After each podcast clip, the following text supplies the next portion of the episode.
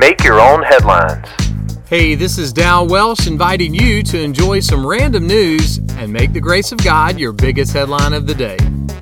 Today's podcast is sponsored by the Venner Foot Clinic and the letter E. So, do you have a strange food habit? When I was a kid, I used to eat a lot of Miracle Whip and grape jelly sandwiches. I'm pretty sure that's why I'm so goofy. A recent article noted how a famous rock star puts a few ice cubes in with their milk and cereal.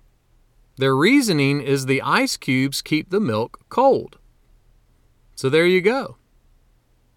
I heard about a wife that asked her husband to go get some milk at the store. She gave him the following instructions Get a gallon of milk, and if they have oranges, get five. The wife was shocked when her husband came home with five gallons of milk.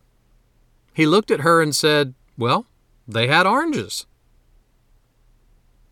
Peter was writing to some people who were suffering and discouraged. This was the advice he gave them Long for the pure spiritual milk of God's Word, so that you can grow in your salvation. You know, at first glance, that may sound like silly advice to some people. When life is hard, read the Bible. But it really is good advice. Why?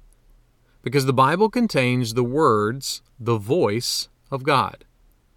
Someone put it like this More and more, the wonder of the Bible does break through the very voice of God.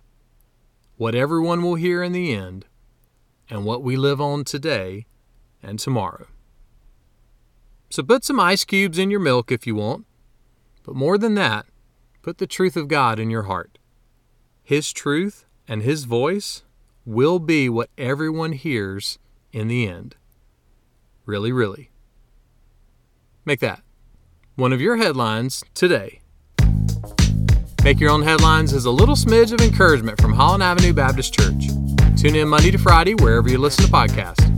You can find my Sunday messages by searching Holland Avenue on YouTube or Apple Podcast.